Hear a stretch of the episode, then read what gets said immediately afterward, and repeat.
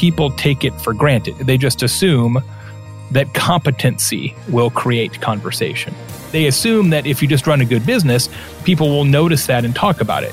But that's not actually the way people behave. It makes sense on paper, but it doesn't make sense in the real world. Nobody ever says, "Hey, let me tell you about this experience I just had." It was uh, perfectly adequate, right? Nobody ever says that. It's like it's not a good story, right? There's no story there. And so, if you want your customers to tell their friends about you, and you do, you got to give them a story to tell. And that story is a talk trigger. So, how we define a talk trigger is that is an operational choice that you make that is designed to create conversations.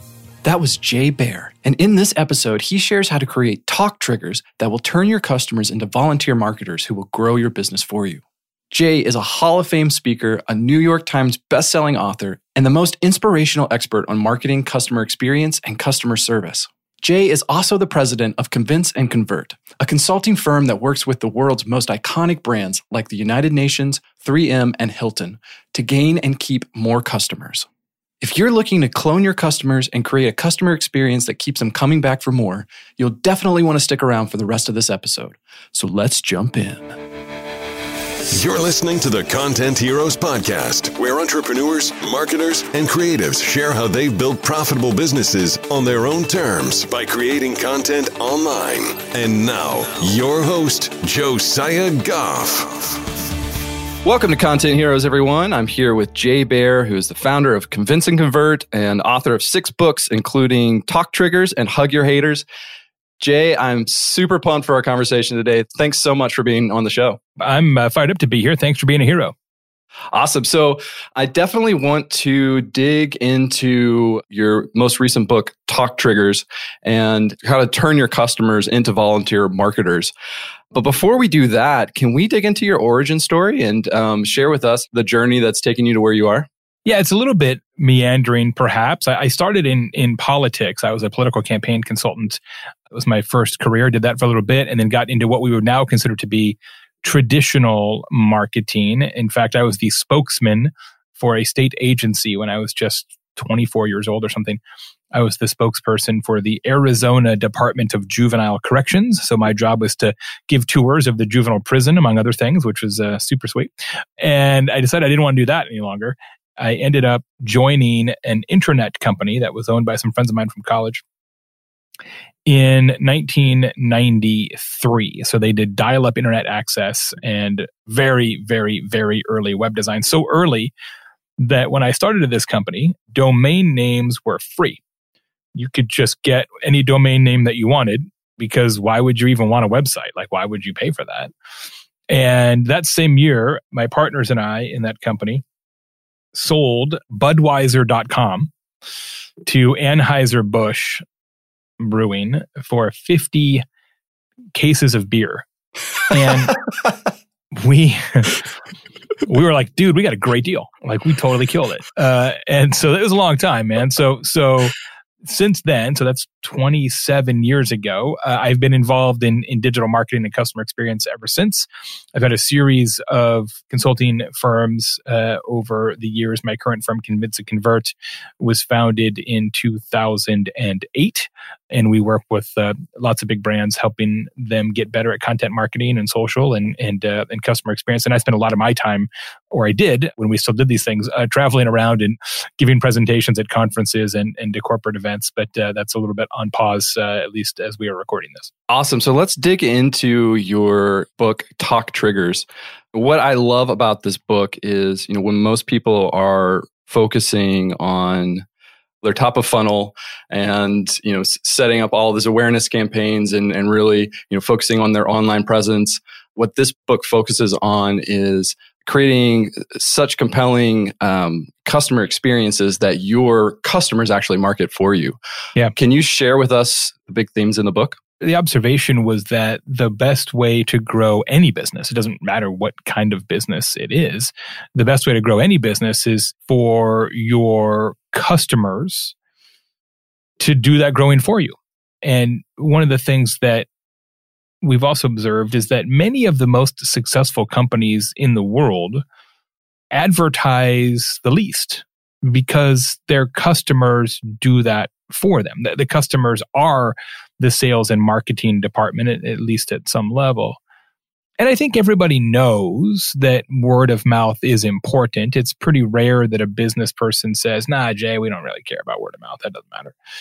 Everybody knows it's important, but but nobody actually organizes their business as if it was important. In fact, the, the numbers show that fewer than 1% of all companies have an actual word of mouth strategy, which is amazing considering how important word of mouth is. And that's because people take it for granted. They just assume that competency will create conversation. They assume that if you just run a good business, people will notice that and talk about it. But that's not actually the way people behave. Makes sense on paper, but it doesn't make sense in the real world. Nobody ever says, Hey, let me tell you about this experience I just had. It was uh, perfectly adequate, right? Nobody ever says that. It's like, it's not a good story, right? There's no story there. And so if you want your customers to tell their friends about you, and you do, you got to give them a story to tell. And that story is a talk trigger. So, how we define a talk trigger is that is an operational choice that you make that is designed to create conversations, right? So if you're a restaurant, the talk trigger isn't our food is good because guess what? Most restaurants' food is good, which is why they're still in business. And good food is what they paid you to do, right? The talk trigger has to be something that people don't expect because the more they expect it, the less talkable it is. I love that. Can we dig into how to go about forming, like figuring out yeah. what these talk triggers are? It's an important point because how most people want to do it it's like yeah jay's right we need a differentiator we need a talk trigger. So what we're going to do is we're going to get in the conference room and we're going to get some pizza and we're not leaving until we come up with a good idea. It's like well yeah, but if it was that easy, you'd already have one, right? So there's a fairly significant methodology that we've developed that we use in our consulting firm and have in the book as well. If you go to talktriggers.com, you can download the six step process. I won't get into the whole process here because it gets a little granular, but one of the keys to understand is that there are four requirements of a talk trigger, four things that must be true for your differentiator to successfully create word of mouth every day, week, month, quarter, and year. And that ongoing nature is really important because I'm not talking about viral marketing. I'm not talking about a PR stunt. I'm not talking about this thing that you did this one time that everybody talked about and then that was the end of it. When you have a talk trigger, it can work forever. So, for example, have you ever been to a Cheesecake Factory restaurant? Yeah. So, the Cheesecake Factory restaurant makes all the food. Their menu is almost 7,000 words long.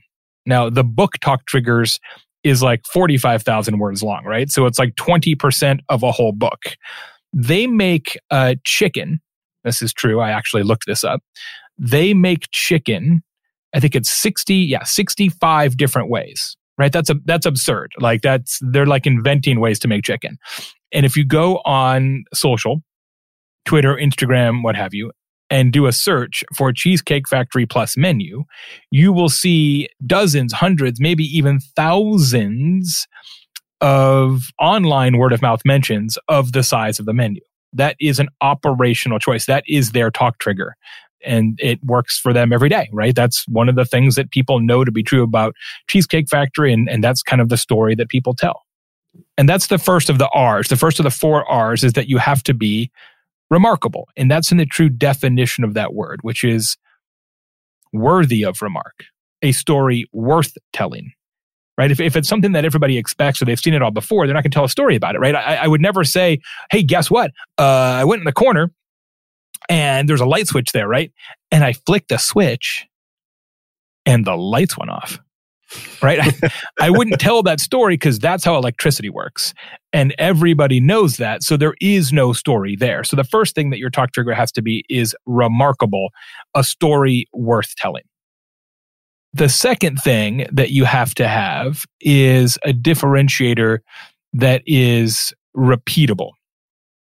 And what we mean by that is the tendency amongst a lot of marketers is to say, oh, we're trying to create conversation.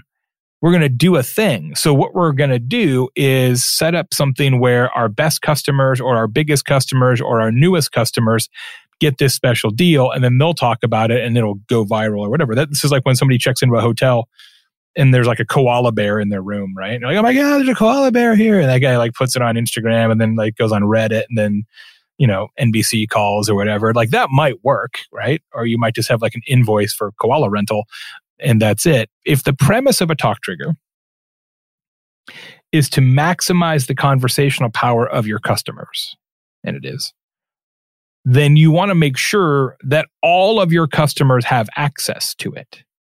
Right. So it's not like if you go to Cheesecake Factory, only some people get a giant menu. Everybody gets a giant menu. If you go to Doubletree Hotels, everybody gets a chocolate chip cookie when they check in. Not only if you're in the Hilton Honors Rewards program, everybody every time. Right. So repeatability is a big part of the Talk Triggers formula. That's the second R remarkable, repeatable.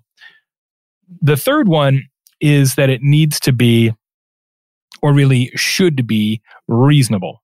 And what I mean by that is, again, the tendency for a lot of marketers, if they're trying to create conversation, is to shock and awe people, is to say, all right, look, here's what we're going to do, guys. Everybody's going to put their name in a fishbowl and we're going to draw one out and somebody's going to win a Caribbean island, some crap like that, right? And you're like, wait a second. These guys don't have an island to give away. As it turns out, and this is a little bit counterintuitive, when you give somebody an experience that is too grand, too grand, it actually doesn't create conversation. It stops the conversation because it breeds suspicion. So your talk trigger needs to be something different enough to be remarkable, but realistic enough to be trusted. You gotta thread that needle. Doubletree is a good example, right? They give out 75,000 cookies a day. The cookie is their talk trigger. It's incredibly successful. They've been doing it for 30 years it's a lot of cookies, but it's just a cookie, right? It's not, we're going to give you the hotel. We're going to buy you a Bentley, right? It's a cookie. It doesn't have to be giant. And the fourth thing is that the talk trigger needs to be relevant. Wherever possible, it should make sense in the context of who you are and what you're about. So there's a locksmith in New York City. He's the number one rated locksmith in New York, highest Yelp reviews, tons of word of mouth, crushing it. When he goes to your apartment, your business, whatever, and, and rekeys it or does locksmith things. Before he leaves, he does a complete security audit of the premises, checks every door, every window, and says, you know, you might think about changing this. This could be forced entry, etc. Does all that for free, right? Locksmith security audit. Okay. Doubletree Hotels has a chocolate chip cookie, which may not make sense on the surface, but their brand positioning is the warm welcome. They want to be really, really good at the check-in process of the hotel and so the warm cookie warm welcome makes sense. But if you reverse those it wouldn't make sense right? So what if the locksmith comes to your house and he's like hey thanks for having me. You know finish the locks. Before i go would you like a warm chocolate chip cookie that i baked in my locksmith van? Like no dude i don't want that at all And it's totally freaking me out right? So so a talk trigger isn't about creating conversations because it's shocking or bizarre or wacky or weird it's about being unexpected, but still being relevant. And that's the fourth R. So it's remarkable, repeatable, reasonable, and relevant. Those are the four things that must be true. Uh, and in the book, we've got dozens and dozens of case studies in different industries of, of how to make that work. And then where your content marketing comes in, is your content then supports the talk trigger, right? So, so you use content to, to draw attention to it, to support it. Doubletree, for example, has an annual cookbook of cookie recipes that are created by their executive chefs, that kind of thing. That's fantastic. I'm curious, the examples that you gave are more brick and mortar businesses. I'm curious what you've seen from online businesses, how they implement this. There's tons actually one of my favorites is Moosejaw. If you know that brand, they're an e-commerce company. They specialize in outdoor gear. So they're kind of like an REI, I guess would be their, their closest kind of product category competitor. But their talk trigger is actually one that's a little bit difficult to do for a lot of brands. It's talkable attitude. And that's what you're a little bit, where you are a little bit wacky, weird, funny, irreverent and they are amazing.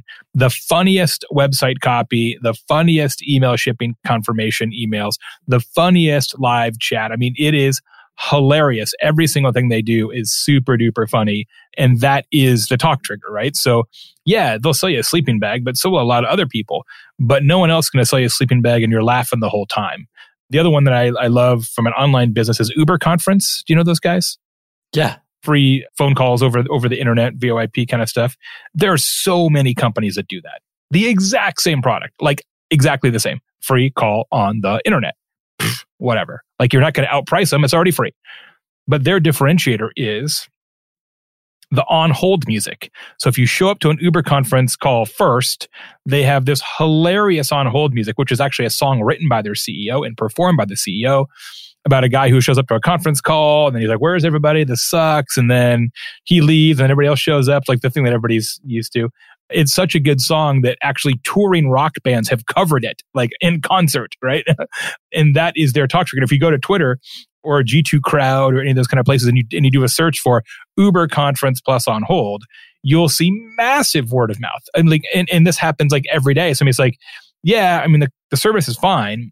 But the only reason I use Uber conference is because the on hold music is so funny, right? It just shows the power of word of mouth. I think they can let you customize it too because I've also been on calls where I got rickrolled the on hold. so good. Music. Yeah, they added that relatively recently. So yeah, you get you get the standard song, which is hilarious from Alex Cornell. But then yeah, now you can upload your own. I've not heard anybody rickrolling somebody on Uber conference, but I love that idea, and I'm going to put it into practice ten minutes from now. So once you've kind of got your talk triggers in place, you mentioned your content marketing supports that and kind of amplifies that. I imagine that there's got to be a balance there though, right? Like how do you go about that in a way that that feels organic and doesn't feel like you're just, you know, you're you're forcing it? Yeah, it's a really great point and I can't give you a specific answer on that because it is a balancing act for this reason. I've said that the talk trigger has to be unexpected to be talkable. And if you lay it on too thick with the content marketing, it's no longer unexpected, right? If you make it the star of all of your marketing, then like, yeah, I knew that was going to happen because I already read like the ebook about it or whatever, right? So you want to do enough content where it's sort of a nudge, a reminder, an amplification of the differentiator but you can't steal the thunder from the differentiator. So I'll give you an example again from Doubletree. Doubletree every once in a while will do some social media about the cookie. When they get the new cookbook out, or every once in a while they'll retweet somebody who is saying he has the best cookie in the world, whatever. But one of the things they do, which isn't really content marketing, but give you a sense of kind of this balancing act, every single shuttle, airport shuttle that Doubletree has in the world is vinyl wrapped. And it has a big cookie on the actual shuttle, right? So there's not even any copy. It's not even like, come here, get a free cookie. It just says Doubletree Sweets, you know, Tulsa or wherever you are. But on the back, it just has a cookie. It's just, it's just a little reminder, right? Just a little nudge, like, oh yeah, this is our thing. You, and you can experiment with it and see how far you can push it. But but it, it really is a supporting mechanism to sort of connect the dots with customers and prospects psychologically without giving it away. Does that make sense? Yeah, totally. But you got to feel your own way with that, right? You got to grope around in the dark and kind of find your own balance depending on the company and what the talk trigger is. Some talk triggers are easier to illustrate from afar as well or explain, and others really have to be experienced. Uber conference is a good example. Like they don't talk about it um, hardly ever, if ever, in their marketing. Because what are you going to say? Use us, our on hold music is funny? That just sounds stupid, right? Like until you hear how funny it is and you actually experience it, you're like, oh, that is genius. But if I told you, hey, use our conference call service because our on hold music is funny, you'd be like, dude, shut up. That's stupid. Right. So sometimes you kind of have to experience it first and you can't tell them about it, right? Cheesecake Factory, the same thing. They never talk about the size of the menu in their own promotions, uh, but they probably should at some level. Because if you can't find something you like at Cheesecake Factory, you don't like food. Like there's like the best place ever for picky eaters because it's like you'll you'll be fine. There'll be something. Worst place ever to be a waiter because you're like, hey, you guys ready to order? Like, no. I'm like totally yeah. not ready to order. Give me another hour. Yeah, when you asked me earlier if I'd ever been there, I very hesitantly said yes. it's like a little too many trips to Cheesecake Factory. Probably. Yeah, it's good. It's good. so, Jay, I'm curious from your perspective where you feel like digital marketing and this whole conversation is headed uh, into the future, especially kind of given the current events. And I know there's a lot that's unknown right now with the, you know, coronavirus crisis and all that, but What should we be paying attention to over the next, you know, couple of years? I don't know that anything virus related changes the existing trajectory of changes in what works in in marketing. And and I think it's kind of two things. One relevancy is the killer app right? People don't have time to waste. They don't want to go down a, a rabbit hole for for something that doesn't actually benefit them. So the more that you can hyper customize and personalize your content whether that's through AI and machine learning or just by saying hey we're going to make a podcast or any other type of content for a very specific audience and it's it's okay. We want to be the best possible podcast for a thousand people instead of an okay podcast for 10,000 people. That, that sort of specificity and relevancy is very much the trend. And I don't think that's going to abate. And the second piece of it is that we trust each other more than ever and we trust businesses and organizations less than ever, which again really emphasizes the importance of word of mouth. If, if I tell you to go to a restaurant, you're more likely to go than if you see an ad for that restaurant, period. That's just the truth. And that's also fueling the rise of influencer marketing and, and how real people, even if they are quote unquote influencers, have the ability to drive behavior change and change in thinking disproportionate to organizations themselves. And so we'll see more and more of that in the periods to come. So I would say two things. One, make your marketing as much as possible about people. And two, make your marketing as specific and relevant and useful as you possibly can. That is fantastic. So Jay, I'm also really curious to, you know, get your thoughts on as a, you know, customer experience expert. One of the things that that I've seen is because working with online content creators, I think that because there isn't that physical interaction, yeah. the customer experience, the customer interchange uh, or exchange gets knocked down the priority list. It's not top of mind nearly as much. So there isn't nearly as much of a focus on the customer experience. Yeah. It's totally true. When the when the customer's not standing in front of you, it's easier to to to sort of ignore the customer, right? You're just sort of like, yeah, it's it's out of sight, out of mind in large measure. It's incredible how how little attention people pay to existing customers. I got to tell you, like we're we're in a in an economy right now, and for who knows how long, that is probably not going to be the best.